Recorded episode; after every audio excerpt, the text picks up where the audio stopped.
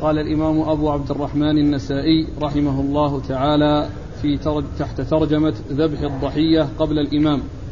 قال أخبرنا قتيبة قال حدثنا أبو عوانة عن الأسود بن قيس عن جندب بن سفيان رضي الله عنه أنه قال ضحينا مع رسول الله صلى الله عليه وآله وسلم أضحى ذات يوم فإذا الناس قد ذبحوا ضحاياهم قبل الصلاة فلما انصرف رآهم النبي صلى الله عليه وآله وسلم أنهم ذبحوا قبل الصلاة فقال من ذبح قبل الصلاة فليذبح مكانها أخرى ومن كان. ومن كان لم يذبح حتى صل حتى صلينا فليذبح على اسم الله عز وجل. بسم الله الرحمن الرحيم. الحمد لله رب العالمين وصلى الله وسلم وبارك على عبده ورسوله نبينا محمد وعلى آله وأصحابه أجمعين أما بعد. فقد مر جملة من الأحاديث المتعلقة بهذه الترجمة وهي أن الذبح يكون بعد صلاة العيد وأن الذبح قبل صلاة العيد لا يصح ولا تجزئ الأضحية. قد جاء في ذلك أحاديث عديدة فيها أمر النبي صلى الله عليه وسلم من ذبح قبل الصلاة أن يذبح مكانها أخرى بعد الصلاة. وذلك أن وقت الذبح يبدأ بعد الفراغ من صلاة العيد. والذبح قبل صلاة العيد لا يجوز ولا تجزئ الأضحية إذا ذبحت قبل الصلاة. ولهذا جاءت السنة أن صلاة عيد الأضحى يعجل بها بعد دخول الوقت. يعني بعد طلوع الشمس وارتفاعها يبادر إليها حتى يتسع للناس وقت الذبح لأن الذبح يكون بعد الصلاة. وبخلاف صلاة عيد الفطر فإنها تؤخر قليلا بعد دخول الوقت حتى يتسع للناس وقت إخراج الفطرة لأن زكاة الفطر تخرج قبل الصلاة. فإذا أخرت الصلاة قليلا اتسع للناس وقت إخراج الفطرة. وإذا أخر وإذا قدمت صلاة الأضحى صلاة عيد الأضحى قليلا بعد بعد دخول الوقت حصل حصل للناس اتساع وقت الذبح. لأن الذبح يبدأ بعد الصلاة. وقد مر جملة من الأحاديث في هذا ومنها هذا الحديث. حديث جندب بن عبد الله بن سفيان رضي الله تعالى عنه أنه قال ضحينا مع رسول الله صلى الله عليه وسلم يعني يوم إضحى. فلما فرغ وإذا بعض الناس قد ذبحوا ذبحوا ضحاياهم. فقال من ذبح قبل الصلاة فليذبح مكانها أخرى. وقد جاء في بعض الروايات وفي بعض الأحاديث أن النبي صلى الله عليه وسلم قال للذي ضحى قبل الصلاة شاتك شاة لحم. يعني أنها ليست أضحية وإنما هي من جملة الذبائح التي تذبح في أوقات السنة للأكل لا علاقة لها في القربة ولا علاقة لها في الأضحية الذي التي حدد لها زمن بدايته بعد صلاة العيد ونهايته المغرب أو غروب الشمس في اليوم الثالث عشر أي أيام الذبح يوم العيد وأيام التشريق الثلاثة. ومن لم يكن قد ذبح فليذبح على اسم الله عز وجل. يعني يسمى الله عز وجل ويذبح لأنه هذا وقت الذبح أي بعد وقت صلاة أي بعد وقت صلاة العيد. وقد سبق أن ذكرت أن بعض أهل العلم استدل بهذا الحديث أو بهذه الأحاديث التي بهذا المعنى أن الإنسان إذا وجد منه الفعل غير مطابق للسنة أنه لا يعتبر الفعل ولو حسن قصد الفاعل. ولو حسن قصد الفاعل لأن ما دام العمل غير مطابق للسنة فالعمل غير معتبر. ولو كان قصد الفاعل حسنا لأن الذي ذبح قبل الصلاة قصده حسن. يريد أن الناس إذا فرغوا من الصلاة وهم بحاجة إلى اللحم يجدون اللحم قد طبخ وجهز فيبادرون إلى أكله. هذا هو الذي أراده من ذبح قبل الصلاة. لكن لما كان فعله غير مطابق للسنة لأن السنة أن يكون الذبح بعد الصلاة وليس قبل الصلاة لم يعتبر ذلك الذبح قربة بل اعتبر من جملة اللحوم التي تذبح الغنم أو البقر أو الإبل من أجلها في جميع أيام السنة. ولهذا قال عليه الصلاة والسلام كما في الحديث الذي في الصحيحين شاتك شاة لحم. أي أنها ليست أضحية. قالوا فهذا في دليل على أن العمل إذا وقع غير مطابق للسنة أنه لا يعتبر ولو حسن قصد الفاعل. ولو حسن قصد الفاعل. لأن ما دام ليس على السنة لا يعتبر. ولهذا بعض الناس الذين يستهينون في البدع ويقولون هو إن كان بدعة وإن كان ما فعله الرسول صلى الله عليه وسلم إلا أن قصدنا طيب وقصدنا حسن. فحسن القصد لا ينفع إلا بعد موافقة السنة وكونه على السنة.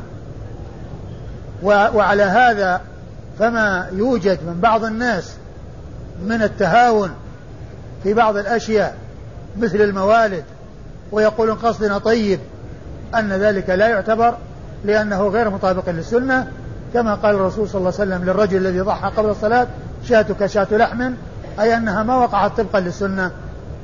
وما وقعت وفقا للسنة التي حد التي حددت وقت الذبح بالفراغ من صلاة العيد حتى آخر أيام التشريق.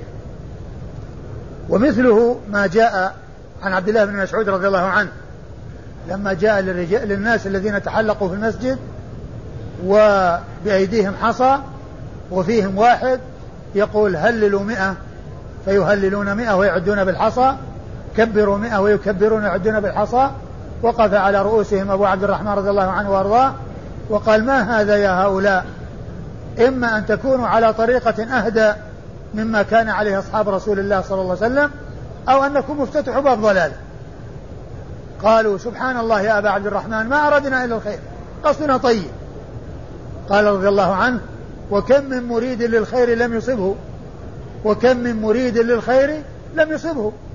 يعني إرادة الخير يجب أن يكون معها أن يكون ذلك وفق السنة وأن يكون مبنيا على سنة وليس مبنيا على بدعة. قال رحمه الله أخبرنا قتيبة. أخبرنا قتيبة هو بن سعيد بن جميل بن طريف البغلاني ثقة ثبت أخرج له أصحاب الكتب الستة. عن أبي عوانة. عن أبي عوانة هو الوضاح بن عبد الله اليشكري وهو ثقة أخرج له أصحاب الكتب الستة. عن الأسود بن قيس. عن الأسود بن قيس وهو ثقة أخرج له أصحاب الكتب الستة. عن جندب بن سفيان. عن جندب بن سفيان وهو صحابي أخرج له أصحاب الكتب الستة. قال رحمه وهذا من الرباعيات من أعلى الأسانيد عند النسائي الذي يكون فيه بين النسائي وبين رسول الله صلى الله عليه وسلم أربعة أشخاص فهو أعلى ما يكون عند النسائي لأنه ليس عنده ثلاثيات ليس عنده إلا الرباعيات أعلى شيء عنده. وأنزل شيء عنده العشاريات أنزل شيء عنده العشاريات التي يكون فيه بينه, بينه وبين رسول الله عليه الصلاة والسلام عشرة أشخاص. وقد مر بنا حديث في فضل قل هو الله أحد عند النسائي الإسناد فيه عشاري أي عشرة أشخاص بين النسائي وبين رسول الله صلى الله عليه وسلم. وبالمناسبة فالبخاري عنده 22 حديثا ثلاثيا ومسلم ليس عنده إلا الرباعيات كالنسائي ما عنده ثلاثيات. وأبو داود كذلك ما عنده إلا الرباعيات. وأما الترمذي فعنده حديث واحد ثلاثي. حديث واحد ثلاثي. وأما ابن ماجه فعنده خمسة أحاديث ثلاثية وكلها بإسناد واحد وذلك الإسناد ضعيف.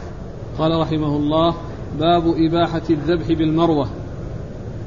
قال أخبرنا محمد بن المثنى قال حدثنا يزيد بن هارون قال حدثنا داود عن عامر عن محمد بن صفوان رضي الله عنه أنه أصاب أرنبين ولم يجد حديدة يذبحهما به فذكاهما بمروة. فأتى النبي صلى الله عليه وآله وسلم فقال يا رسول الله إني اصطدت أرنبين فلم أجد حديدة أذكيهما به فذكيتهما بمروة أفآكل؟ قال كل. ثم أورد النسائي هذه الترجمة إباحة الذبح بالمروة. والمراد بالمروة الحجر أو الحجارة. والمقصود أن الإنسان إذا لم يجد سكين يذبح بها فله أن يذبح بكل شيء يحصل به إخراج الدم وإزهاقه وإراقته إلا السن والظفر كما جاء في بعض الأحاديث التي ستأتي. والذبح بالحجارة سائغ وذلك بأن يعمد إلى حجر ويكسره. وإذا كسره خرج له حد بسبب الانكسار وانفلاقه إلى قطعتين تكون كل قطعة لها حد يعني تجرح. إذا حركت حرك بها يجرح. وأما المروة أو الحجر إذا كان على هيئته جلمود ما في حد ما يحصل به ذبح. ولكن الذبح يحصل بالكسر. عندما يكسر الحجر وينفلق فلقتين يكون لأطرافه حد إذا حرك على مكان الذبح ذبح يجرح. هذا هو المقصود به أو بالذبح بالمروة. أي أنه يكسر الحجر حتى يصير له حد ويذبح بذلك الحد الذي يكون أو يكون حجرا قد كسر من قبل وله حد. المهم أن يوجد له حد. أما بدون حد فإنه لا يذبح. بدون حد فإنه لا يذبح وإنما يذبح بحده وحده يحصل بكسره. وحده يحصل بكسر الحجر حتى ينفلق فلقتين ويكون أطرافه التي حصل الانفلاق فيها يعني لها حد يعني كالسكين يقطع ويجرح. هذا هو المقصود به. ومن المعلوم أن ذلك عند الحاجة. أما إذا كان الإنسان عنده سكين فيذبح بالسكين. أورد النسائي حديث محمد بن صفوان رضي الله عنه أنه أصاب أرنبين يعني اصطادهما أرنبين ولم يكن معه سكين. فذبح فأخذ مروة فذبح بها يعني أنه حجرا كسره وذبح بحده واستأذن النبي صلى الله عليه وسلم. هل يأكل؟ قال كل يعني ذبح صحيح. ذبح شرعي. لأن أي شيء يحصل به إراقة الدم فإنه يعتبر ذبحا سواء كان حديدا أو حجرا أو خشبا أو ما إلى ذلك بشرط ألا يكون ظفر ولا سن كما جاء ذلك مستثنى في بعض الأحاديث التي ستأتي. وعلى هذا فالذبح بالحجارة سائغ وجائز والذبيحة فيه صحيحة والمقصود إنهار الدم وإهراقه بأي شيء يحصل به ذلك ما عدا السن والظفر كما جاء ذلك مبينا في بعض الأحاديث التي ستأتي. نعم. كلمة جلمود يا شيخ؟ وش به؟ جلمود الحصاة الكبيرة. هذه قالها جلمود الجلمود يعني هذا هو. الجلاميد المقصود بها الحصى الكبيرة المتدحرجة. هذه قال جلمود يقول يقول ابن عبد القوي في قصيدته آه، آه، الآداب الشرعية والتي شرحها السفاريني في كتابه غذاء الألباب في شرح منظومة الآداب يقول وداوم على درس القرآن فإنه يلين قلبا قاسيا مثل جلمتي يعني مثل الحجارة الجلاميد قال أخبرنا محمد بن المثنى. محمد المثنى هو أبو موسى الملقب الزمن العنزي ثقة البصري ثقة أخرج له أصحاب الكتب الستة بل هو شيخ لأصحاب الكتب الستة. روى عنه مباشرة وبدون واسطة. عن عن يزيد بن هارون. عن يزيد بن هارون الواسطي وهو ثقة أخرج له أصحاب الكتب الستة. عن داود. عن داود بن أبي هند وهو ثقة أخرجه البخاري تعليقا ومسلم وأصحاب السنة الأربعة. عن عامر. عن عامر بن شراحيل الشعبي. عامر بن شراحيل الشعبي وهو ثقة أخرج له أصحاب الكتب الستة وهو ثقة فقيه أخرج له أصحاب الكتب الستة.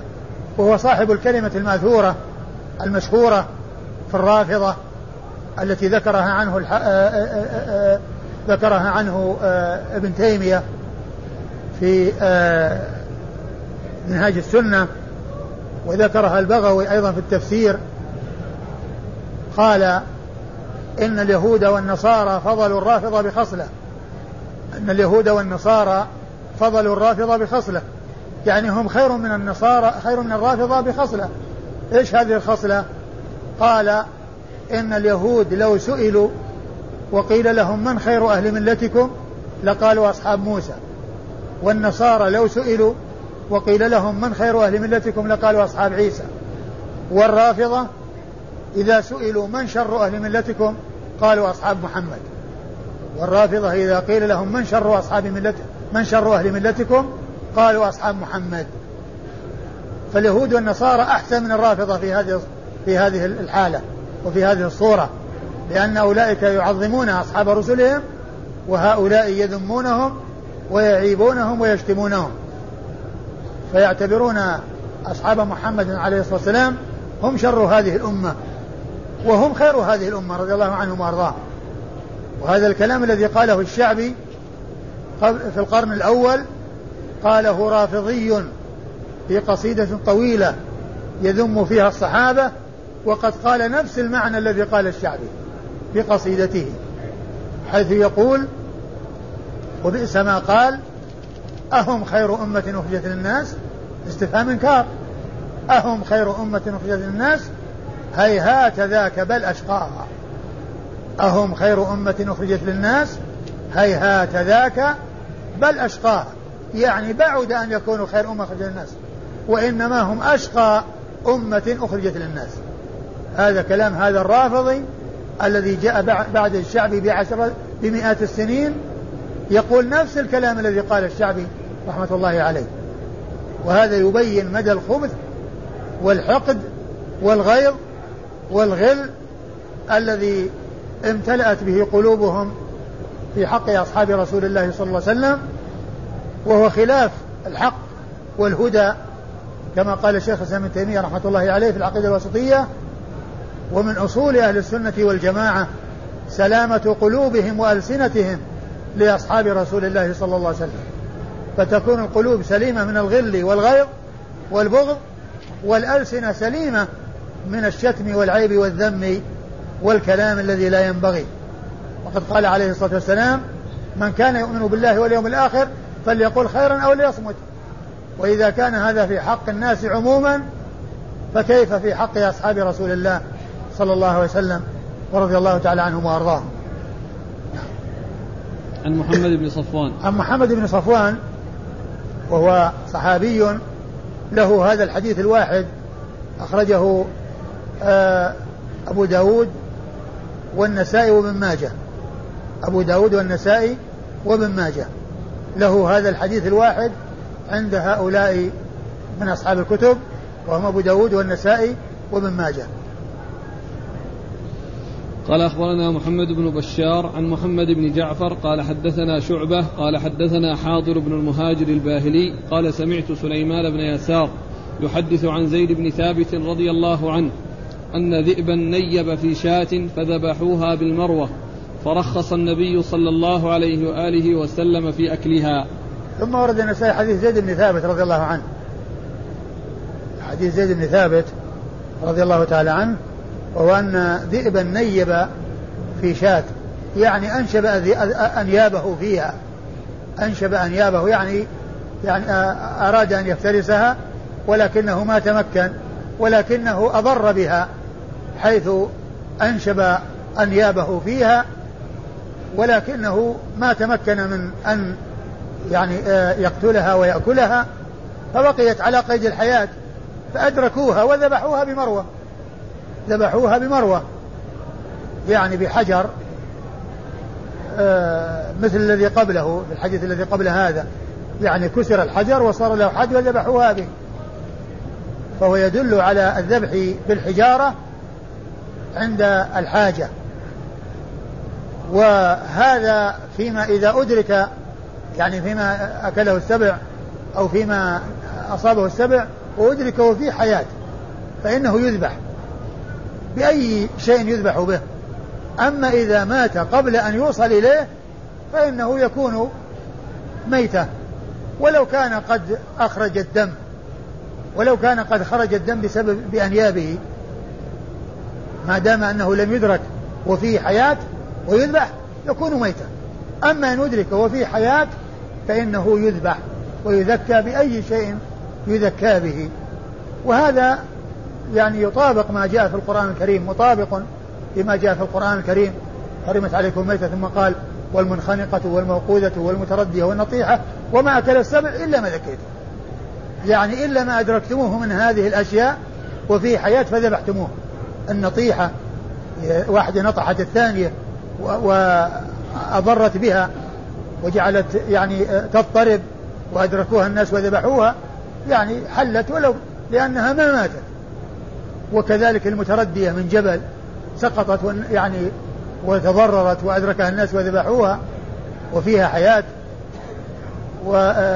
والمنخنقة التي يعني انخنقت بين عودين أو بين يعني في حبل أو في شيء وكادت أن تموت. وأدركها الناس وفيها حياة وما أكل السبع يعني ما أصابه بنابه مثل ما جاء في الحديث. ثم قال إلا ما ذكيته. يعني ما يعني ما ما مات بسبب إصابة السبع هو ميتة لكن إن أدرك وفيه حياة فإنه يذكى ويكون حلالا كما جاء في هذا الحديث. هذه أصابها السبع ونيب فيها الذئب ولكنهم أدركوها ولم تمت. فذبحوها بحجارة فالرسول صلى الله عليه وسلم رخص بأكلها نعم قال أخبرنا محمد بن بشار محمد بن بشار هو الملقب بن دار البصري ثقة أخرجه أصحاب الكتب الستة وهو بل هو شيخ لأصحاب الكتب الستة. عن محمد بن جعفر. عن محمد بن جعفر الملقب غندر البصري ثقة أخرج له أصحاب الكتب الستة. عن شعبة. عن شعبة بن الحجاج الواسطي ثم البصري ثقة وصف بأنه أمير المؤمنين في الحديث وحديثه أخرج أصحاب الكتب الستة. عن حاضر بن المهاجر الباهلي. عن حاضر بن المهاجر الباهلي وهو مقبول أخرج حديثه النسائي وابن ماجه. عن سليمان النسائي وابن ماجه نعم أخرج حديث النسائي وابن ماجه عن سليمان بن يسار عن سليمان بن يسار وهو أحد فقهاء المدينة السبعة ثقة فقيه أحد فقهاء المدينة السبعة أخرج له أصحاب الكتب الستة وفقهاء المدينة السبعة ستة. متفق على عدهم في الفقهاء السبعة والسابع مختلف فيه على ثلاثة أقوال والستة هم عبيد الله بن عبد الله بن عتبة بن مسعود وخارجة بن زيد بن ثابت وسليمان بن يسار والقاسم بن محمد بن أبي بكر وعروة بن الزبير بن العوام وسعيد بن المسيب هؤلاء ستة متفق على عدهم في الفقهاء السبعة وأما السابع ففيه ثلاث أقوال. قيل سالم بن عبد الله بن عمر بن الخطاب وقيل أبو بكر بن عبد الرحمن بن الحارث بن هشام وقيل أبو سلمة بن عبد الرحمن بن عوف. والذي معنا في الإسناد هو أحد الفقهاء السبعة بالاتفاق بالاتفاق على عده في الفقهاء السبعة. وحديثه أخرجه أصحاب الكتب الستة. عن زيد بن ثابت. عن زيد بن ثابت صاحب رسول الله صلى الله عليه وسلم وحديثه أخرجه أصحاب الكتب الستة. وكون فيه رجل مقبول لا يؤثر. لأنه بمعنى الحديث الذي قبله. الحديث الذي قبله هو دال على ما دل عليه. جهة الذبح بالمروة. قال رحمه الله إباحة الذبح بالعود. قال أخبرنا محمد بن عبد الأعلى وإسماعيل بن مسعود عن خالد عن شعبة عن سماك أنه قال سمعت مر سمعت مري بن قطري عن عدي بن حاتم رضي الله عنه. سمعت مري بن قطري. آه في التقرير يقول بالتصغير. التصغير يعني معناه إنه ما يصير مري. يعني على حسب كلام الحافظ بن حجر يصير مري. لا أدري يعني إيش هو قال بالتصغير. شو التقريب؟ كذا وهو بالتصغير. علق عليه يقول كذا في نسخة المصنف. وفي بقية النسخ بلفظ النسب. وذلك أن المصنف كتبه أولا بلفظ النسب ثم عدله فيما بعد بالتصغير. إيه يعني آه يعني يصير مري إذا كان بالتصغير فهو مري والنسب يعني مري أو مري لأنه مثل يعني يعني ياء يعني بيان النسب يعني على هيئة النسب. قال سمعت مري بن قطري عن عدي بن حاتم رضي الله عنه مري بن ابن قطري. ابن أو بن قطري قال أن أظن قال بفتحتين تقريبا. نعم. إيه بفتحتين. عن مري بن بن قطري عن عدي بن حاتم رضي الله عنه أنه قال قلت يا رسول الله إني أرسل كلبي فآخذ الصيد فلا أجد ما أذكيه به فأذبحه بالمروة وبالعصا. قال أنهر الدم بما شئت واذكر اسم واذكر اسم الله عز وجل. ثم ورد النسائي هذه الترجمة وهي الذبح بالعود. الذبح نعم. أو إباحة. إباحة الذبح. إباحة الذبح بالعود. لما ذكر إباحة الذبح بالمروة أي بالحجارة ذكر إباحة الذبح بالعود. وأنه آه، آه، إذا كان الإنسان ما تمكن أن يذبح بالسكين فله أن يذبح بأي شيء ينهر الدم. بأي شيء ينهر الدم سواء كان يعني حجرا أو عودا. ما لم يكن سنا أو ظفرا كما جاء ذلك مستثنى في بعض الأحاديث. أورد النسائي حديث عدي بن حاتم طائي رضي الله عنه أنه قال إني أرسل كلبي فأجد الصيد يعني يدرك الصيد يعني يصيد كلبه له ويمسكه فلا يجد ما يذبحه به إلا بإيش؟ إلا بالمروة وبالعصا. أو إلا بالمروة أو بالعصا. إلا بالمروة أو العصا. يعني آه والمقصود هنا العصا من الترجمة. لأن العصا هي من العود من الخشب وليست حديد إلا المروة أو العصا. هذا فيه إشارة للحجارة وإشارة للعود وللأعواد وللخشب وما إلى ذلك من الأشياء التي ليست حجارة وليست حديدا. فالنبي صلى الله عليه وسلم أعطاه قاعدة عامة يدخل فيها هذا وغيره فقال ما أنهر أنهر الدم بما شئت. يعني أسل الدم بما شئت. أسل الدم بما شئت واذكر اسم الله عليه. لكن جاء في بعض الأحاديث يعني ما يقيد هذا الإطلاق وذلك باستثناء السن والظفر. باستثناء السن والظفر كما يأتي. وعلى هذا فالرسول صلى الله عليه وسلم لما سأل عن شيء محدد هو المروة والعصا أعطاه لفظا عاما يشمل المروة والعصا وغير ذلك مما لم يذكر وغير ذلك مما لم يذكر. وهذا من من يعني من فصاحته وبلاغته عليه الصلاة والسلام وجوامع كلمة لأنه لما سأل عن اثنين أعطاه جوابا يشمل الاثنين وزيادة. أعطاه جوابا يشمل الاثنين وزيادة. يشمل العود يشمل العصا ويشمل المروة. وكل شيء آخر سوى ذلك يعني مما يحصل به انهار الدم. لكن يستثنى من هذا الإطلاق وهذا العموم السن والظفر كما سيأتي. وعلى هذا فالحديث يدل على الذبح بالعود كما ترجم له المصنف. لأنه سأل عن المروة والعصا والعصا هي العود. والنبي صلى الله عليه وسلم رخص له في ذلك وأتى بلفظ عام يشمل العود والمروة وغير ذلك. يعني معناه أنه ينهر الدم بأي شيء ويذكر اسم الله عز وجل عند الذبح. نعم.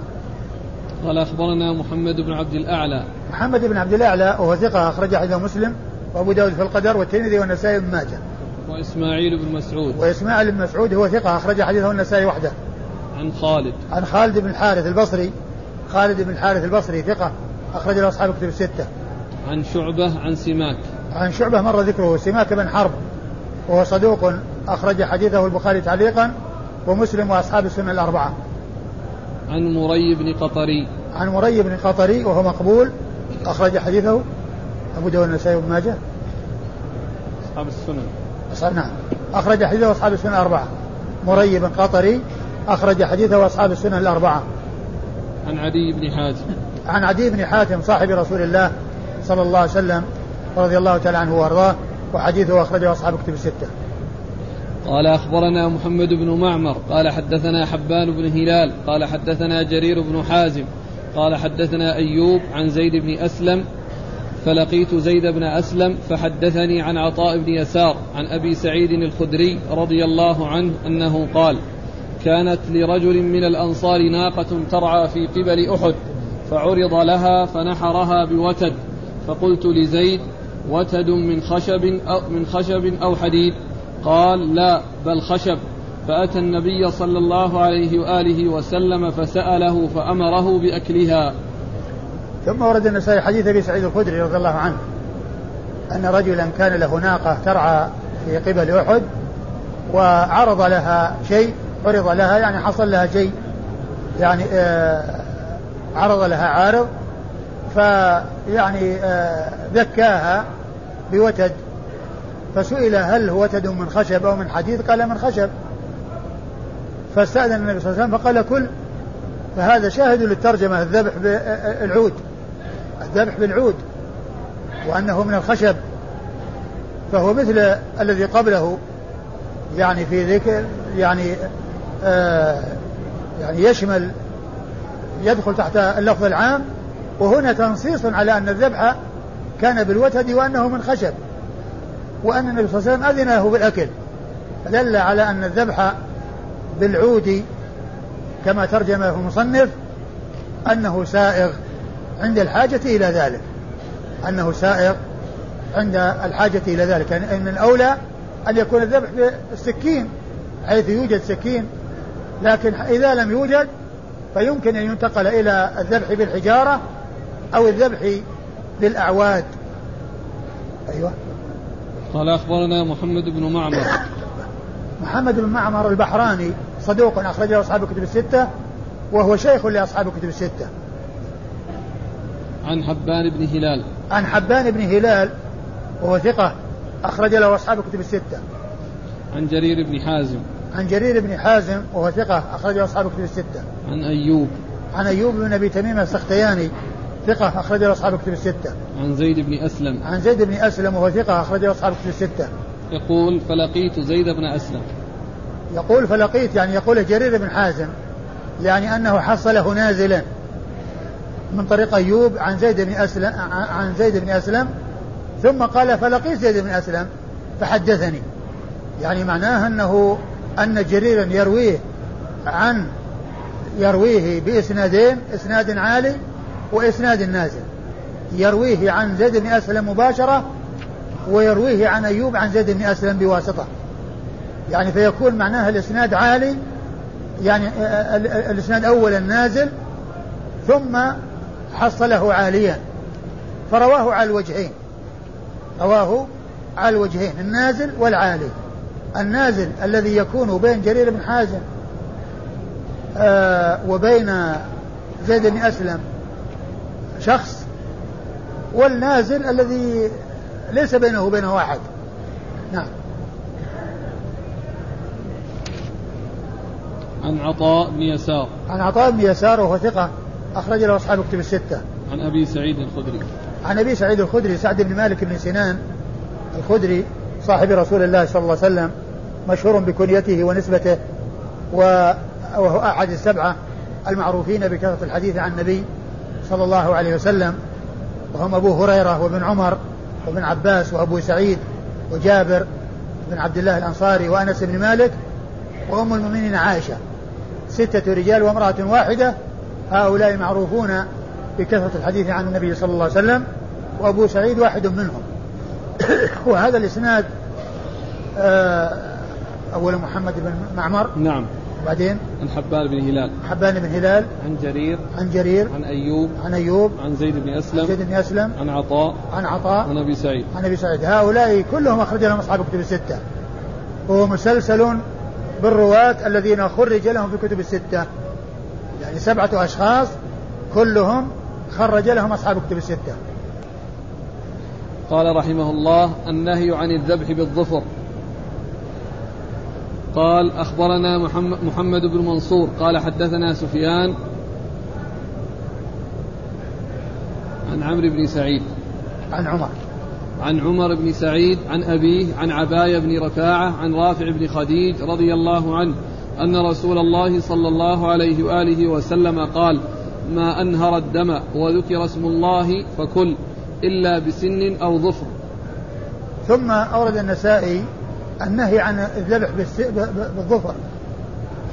النهي عن الذبح بالظفر يعني أن الأظفار لا يذبح بها.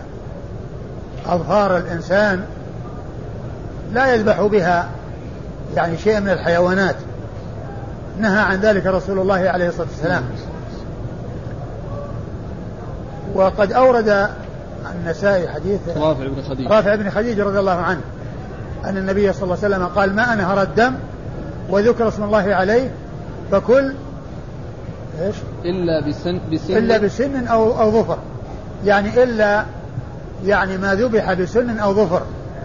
يعني معناها أن كل شيء ينهر الدم به يصح أو تصح يصح الذبح به إلا السن والظفر فإنه لا يذبح بهما فإنه لا يذبح بهما أي السن والظفر. و وهو مثل حديث مثل حديث الحديث الذي تقدم حديث زيد بن ثابت أنهر الدم بما شئت واذكر اسم الله واذكر اسم الله عز وجل. هذا مثله تماما. إلا أن فيه الاستثناء. فيه الاستثناء السن والظفر يعني ذاك اللفظ العام جاء العام هنا مثله إلا أن فيه استثناء السن والظفر فلا يذبح بهما. وقد جاء ذلك مبينا في بعض الروايات. يعني بيان أن السن أن أن السن أن السن عظم. يعني معناه العلة كون عظم والعظام لا يذبح بها. والعظام لا يذبح أي عظم لا يذبح به؟ الإنسان لا يذبح بالعظم. يذبح بالحجارة يذبح بالخشب يذبح بأي شيء إلا السن والظفر. وقد علن النبي صلى الله عليه وسلم النهي عن السن بقوله عظم. ومعنى هذا أن العظم لا يذبح به. لا يذبح به سواء كان سن أو غير سن. يعني حتى عظامة الحيوان عظام الحيوان وما إلى ذلك لا يذبح لأن النبي صلى الله عليه وسلم لما نهى عن الذبح بالسن قال علل بأنه عظم. فدل على أن العظم لا يذبح به. دل على أن العظم لا يذبح به. والله تعالى أعلم بالحكمة في النهي عن الذبح به. ولعل من الحكمة أن العظام هي هي طعام الجن. كما جاء في الحديث أن أنه يعني لا يستنجى بعظم ولا روث وقد جاء مبين أن العظم هو طعامهم وأنه يعني يعني يكون يعني أوفر ما يكون عليه من اللحم وكذلك يعني الروث علف لدوابهم. فيعني إذا يعني استنجي بهذا وبهذا يكون في تقدير وكذلك إذا ذبح به يعني يكون يعني في توسيخ له ويكون في يعني هذا القبيل لعل لعل من الحكمة ذلك. والله تعالى أعلم. سواء عرفت الحكمة أو لم تعرف لا يجوز الذبح بالعظم لنهي الرسول عليه الصلاة والسلام عن ذلك بقوله آه يعني إلا بسن أو ظفر. وقد جاء تعليل ذلك بأنه عظم. فلا يجوز الذبح بالعظامة عرفت الحكمة أو لم تعرف. والسن وأما الظفر, وأما الظفر فقد جاء أنه مدى الحبشة لأنهم يذبحون بأظفارهم. يذبحون بأظفارهم. والحبشة يعني قوم كفار فيكون الذبح بها مشابهة لهم. هذا هو أصل التحريم. والحكم ثابت مستقر. لا يجوز الذبح بالأظفار والأصل فيه أنه كان مدى لقوم كفار وهم الحبشة. فالذبح بالحجاب بالأظفار والذبح بالعظام لا يسوق لثبوت النهي عن ذلك عن النهي عن ذلك من رسول الله صلوات الله وسلامه وبركاته عليه. قال أخبرنا محمد بن منصور. محمد بن منصور هو الجواز المكي ثقة أخرج له النسائي وحده. عن سفيان. عن سفيان هو بن عيينة المكي ثقة أخرج له أصحاب كتب الستة. عن عمر بن سعيد. عن عمر بن سعيد بن مسروق الثوري وهو ثقة أخرج حديثه. مسلم وأبو داود والنسائي. مسلم وأبو داود والنسائي. عن, عن أبيه سعيد بن مسروق والد سفيان وهذا أخو سفيان. عمر بن سعيد وذاك سفيان بن سعيد وعمر بن سعيد يروي عن أبيه سفيان أبي سعيد بن مسروق وهو ثقة أخرجه أصحاب كتب الستة. عن عباية بن رفاعة. عن عباية بن رفاعة هو ثقة أخرجه أصحاب كتب الستة. عن رافع بن خديج. عن جده رافع بن خديج وهو صحابي أخرجه أصحاب كتب الستة. قال باب في الذبح بالسن. قال أخبرنا هناد بن السري عن أبي الأحوص عن سعيد بن مسروق عن عباية بن رفاعة عن أبيه عن جده رافع بن خديج رضي الله عنه أنه قال قلت يا رسول الله إنا نلقى العدو غدا وليس معنا مدى. فقال رسول الله صلى الله عليه وآله وسلم ما أنهر الدم وذكر اسم الله عز وجل فكلوا ما لم يكن سنا أو ظفرا وسأحدثكم عن ذلك. أما السن فعظم وأما الظفر فمدى الحبشة. ثم ورد النسائي حديث رافع بن خديج رضي الله عنه أنه سأل النبي صلى الله عليه وسلم قال إن لاقوا العدو غدا وليس ليس معنا مدى ليس معنا سكاكين. يعني نذبح بها ما نصيبه من, من, من يعني وما نحصله. فقال ما انهر الدم وذكر اسم الله عليه فكلوا ما لم يكن سنا أو ظفرا نعم. ما لم يكن سنا أو ظفرا ثم قال وسأحدثكم عن ذلك. يعني عن السن والظفر يعني وعلة التحريم. قال أما السن فعظم. وأما الظفر فمدى الحبشة. وأما الظفر فمدى الحبشة. يعني بين عليه الصلاة والسلام العلة في النهي عن السن وعن الظفر لكون هذا عظم والعظام لا يذبح بها وهذا مدى الحبشة هي السكاكين التي يذبحون بها يتخذونها مكان السكاكين يذبحون بأظفارهم. يعني آه، يتركون أظفارهم ويغلظونها ويذبحون بها.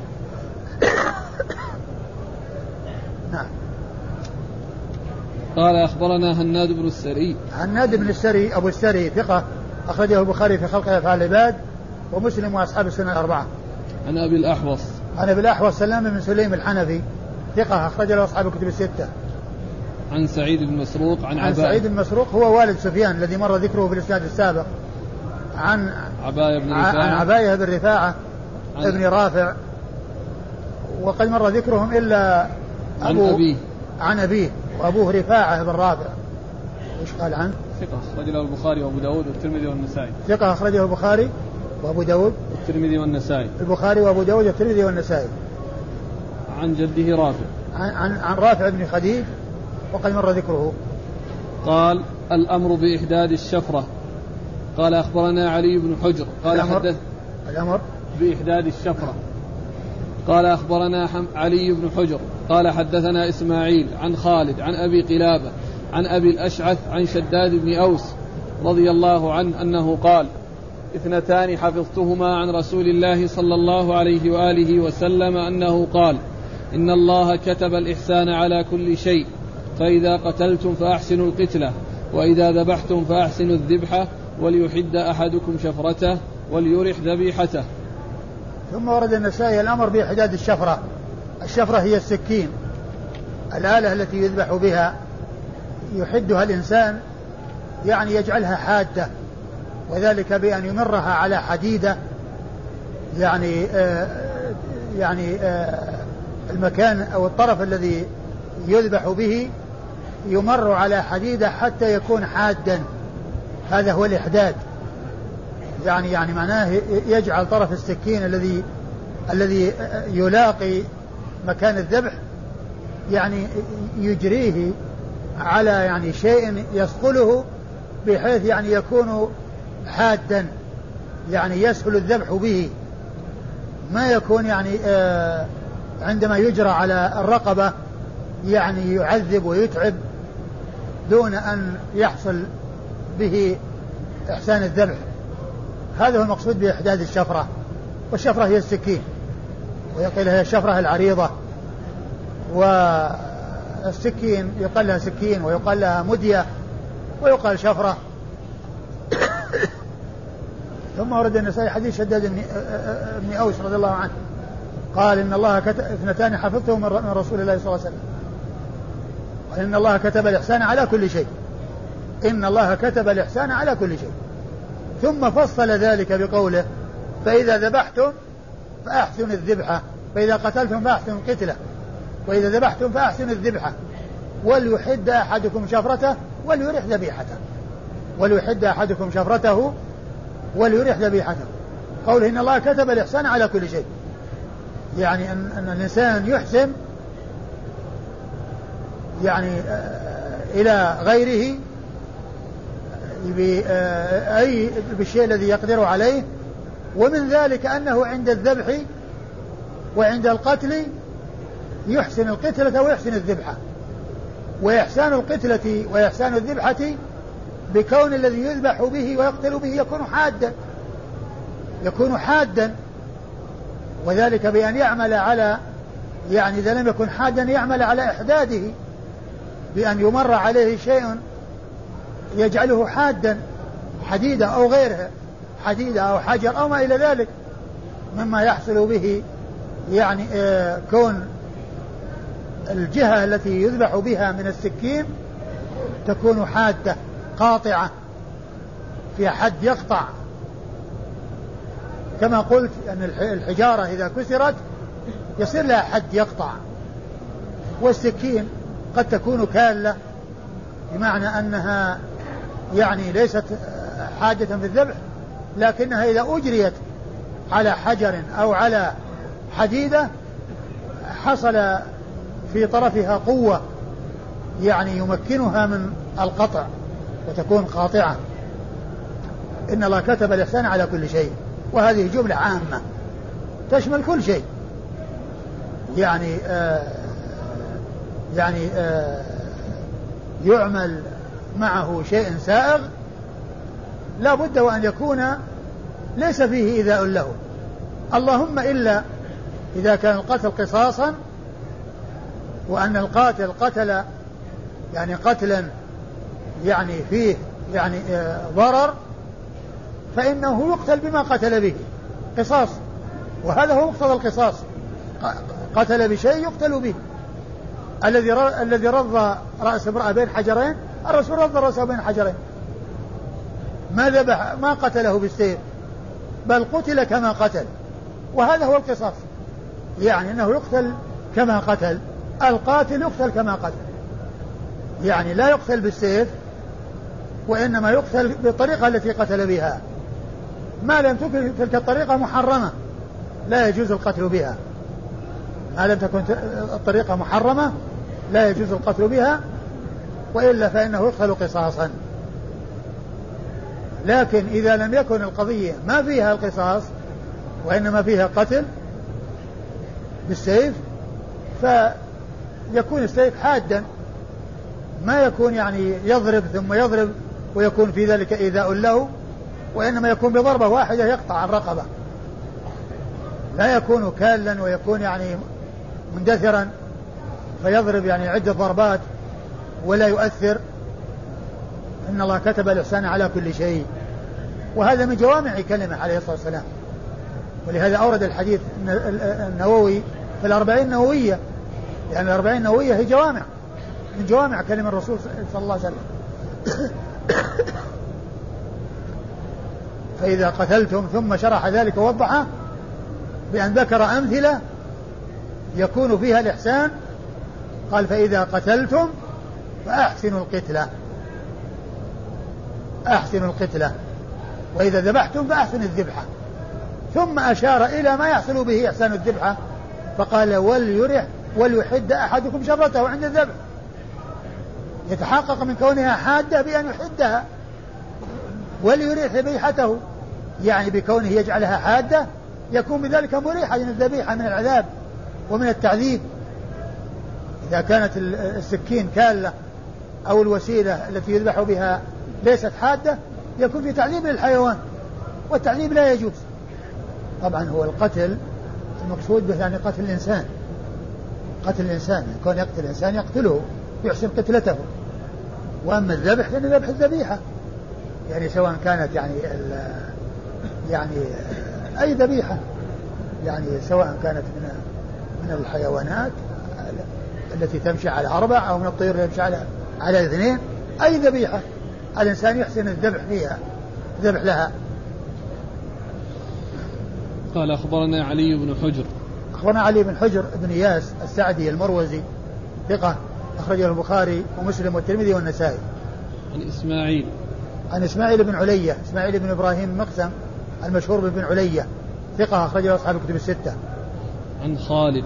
عن خالد بن مهران الحداء وهو ثقة أخرجه أصحاب الكتب الستة. عن أبي قلابة. عن أبي قلابة عبد الله بن زيد الجرمي وهو ثقة أخرجه أصحاب الكتب الستة.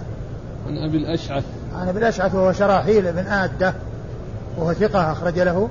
البخاري في الأدب المفرد ومسلم البخاري في الأدب المفرد ومسلم وأصحاب السنة أربعة. عن شداد بن أوس. عن شداد بن أوس صاحب رسول الله صلى الله عليه وسلم وحديثه أخرجه أصحاب الكتب الستة.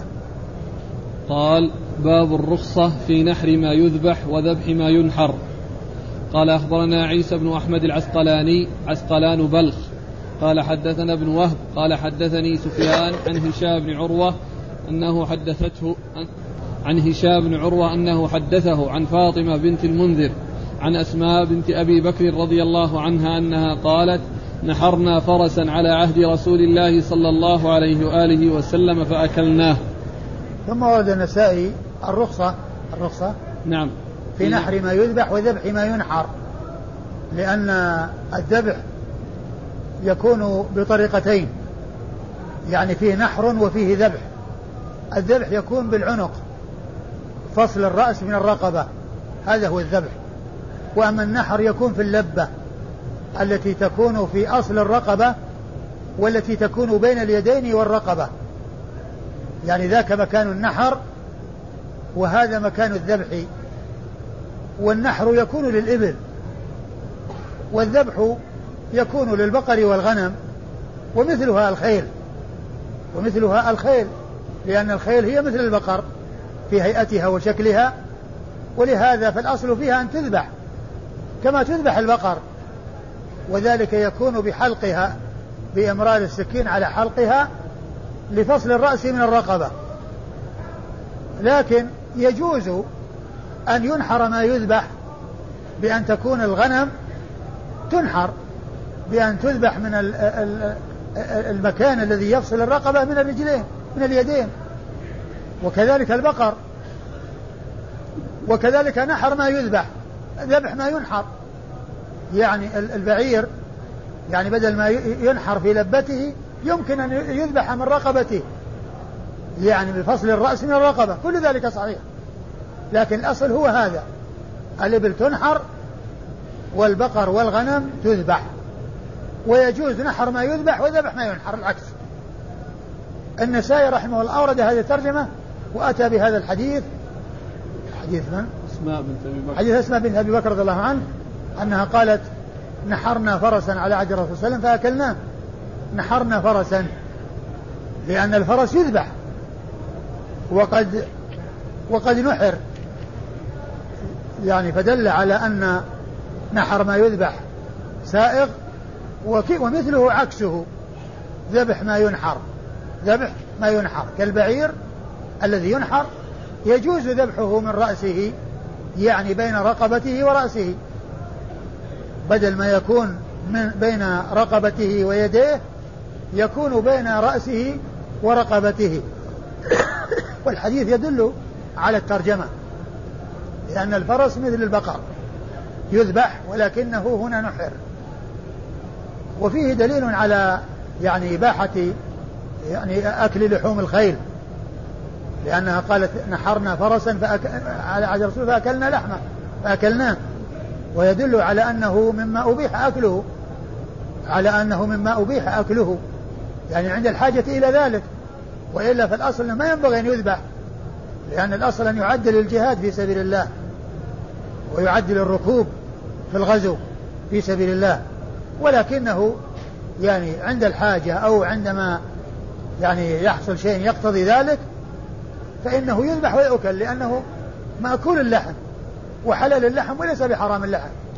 وفيه خلاف بين أهل العلم لكن الحديث أو الأحاديث دالة على صحة آه على إباحة لحمه. نعم. قال أخبرنا عيسى بن أحمد العسقلاني. عيسى بن أحمد العسقلاني عسقلان بلخ. أحمد عيسى بن أحمد العسقلاني وهو ثقة أخرج له. الترمذي والنسائي. الترمذي والنسائي؟ نعم. ثقة أخرج له الترمذي والنسائي. وقال عسقلان بلخ تمييز له من عسقلان فلسطين. لأن هذا عسقلان وبلخ من بلاد يعني من بلاد خراسان. ويعني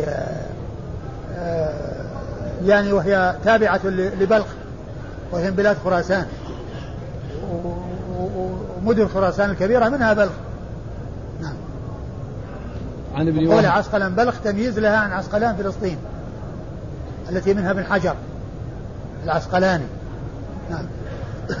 عن ابن وهب. عن ابن وهب عبد الله بن وهب المصري ثقة أخرج له أصحاب الكتب الستة.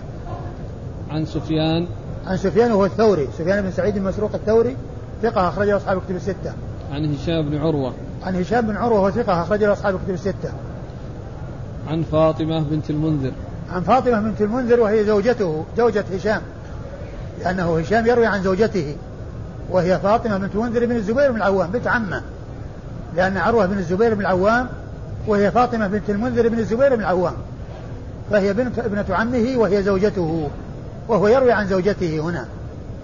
وهي ثقة أخرج له أصحاب كتب الستة. هي شيخته في هذا الحديث. هي شيخته في هذا الحديث. نعم. هذا هشام بن عروة. هشام يروي عن فاطمة بنت المنذر. ها؟ يروي عن فاطمة بنت المنذر. إي نعم. هو يروي عن فاطمة زوجته. هشام بن عروة يروي عن زوجته فاطمة. وفاطمة بنت المنذر بن الزبير بن العوام. وهو هشام بن عروة بن الزبير بن العوام بنت عمه. نعم. عن أسماء بنت أبي بكر.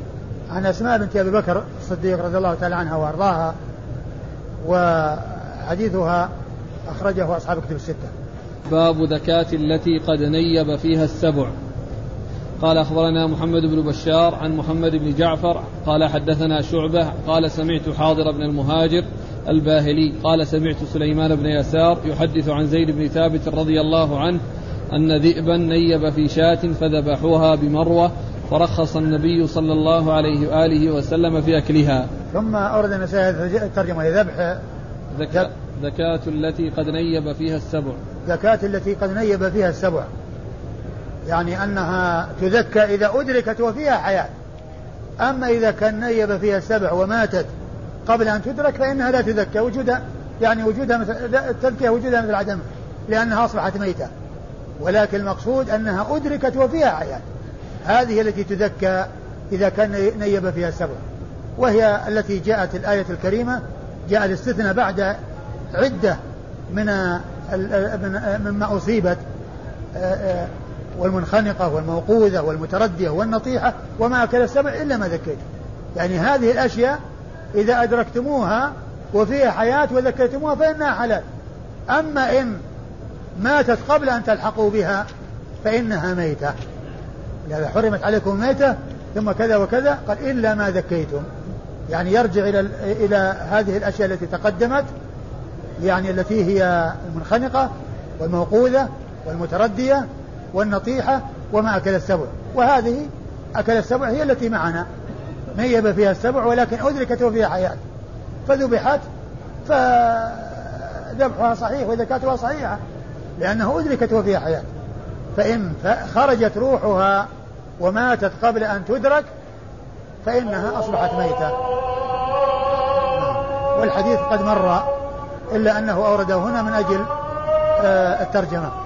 وإلا هو الحديث الأول في هذا اليوم.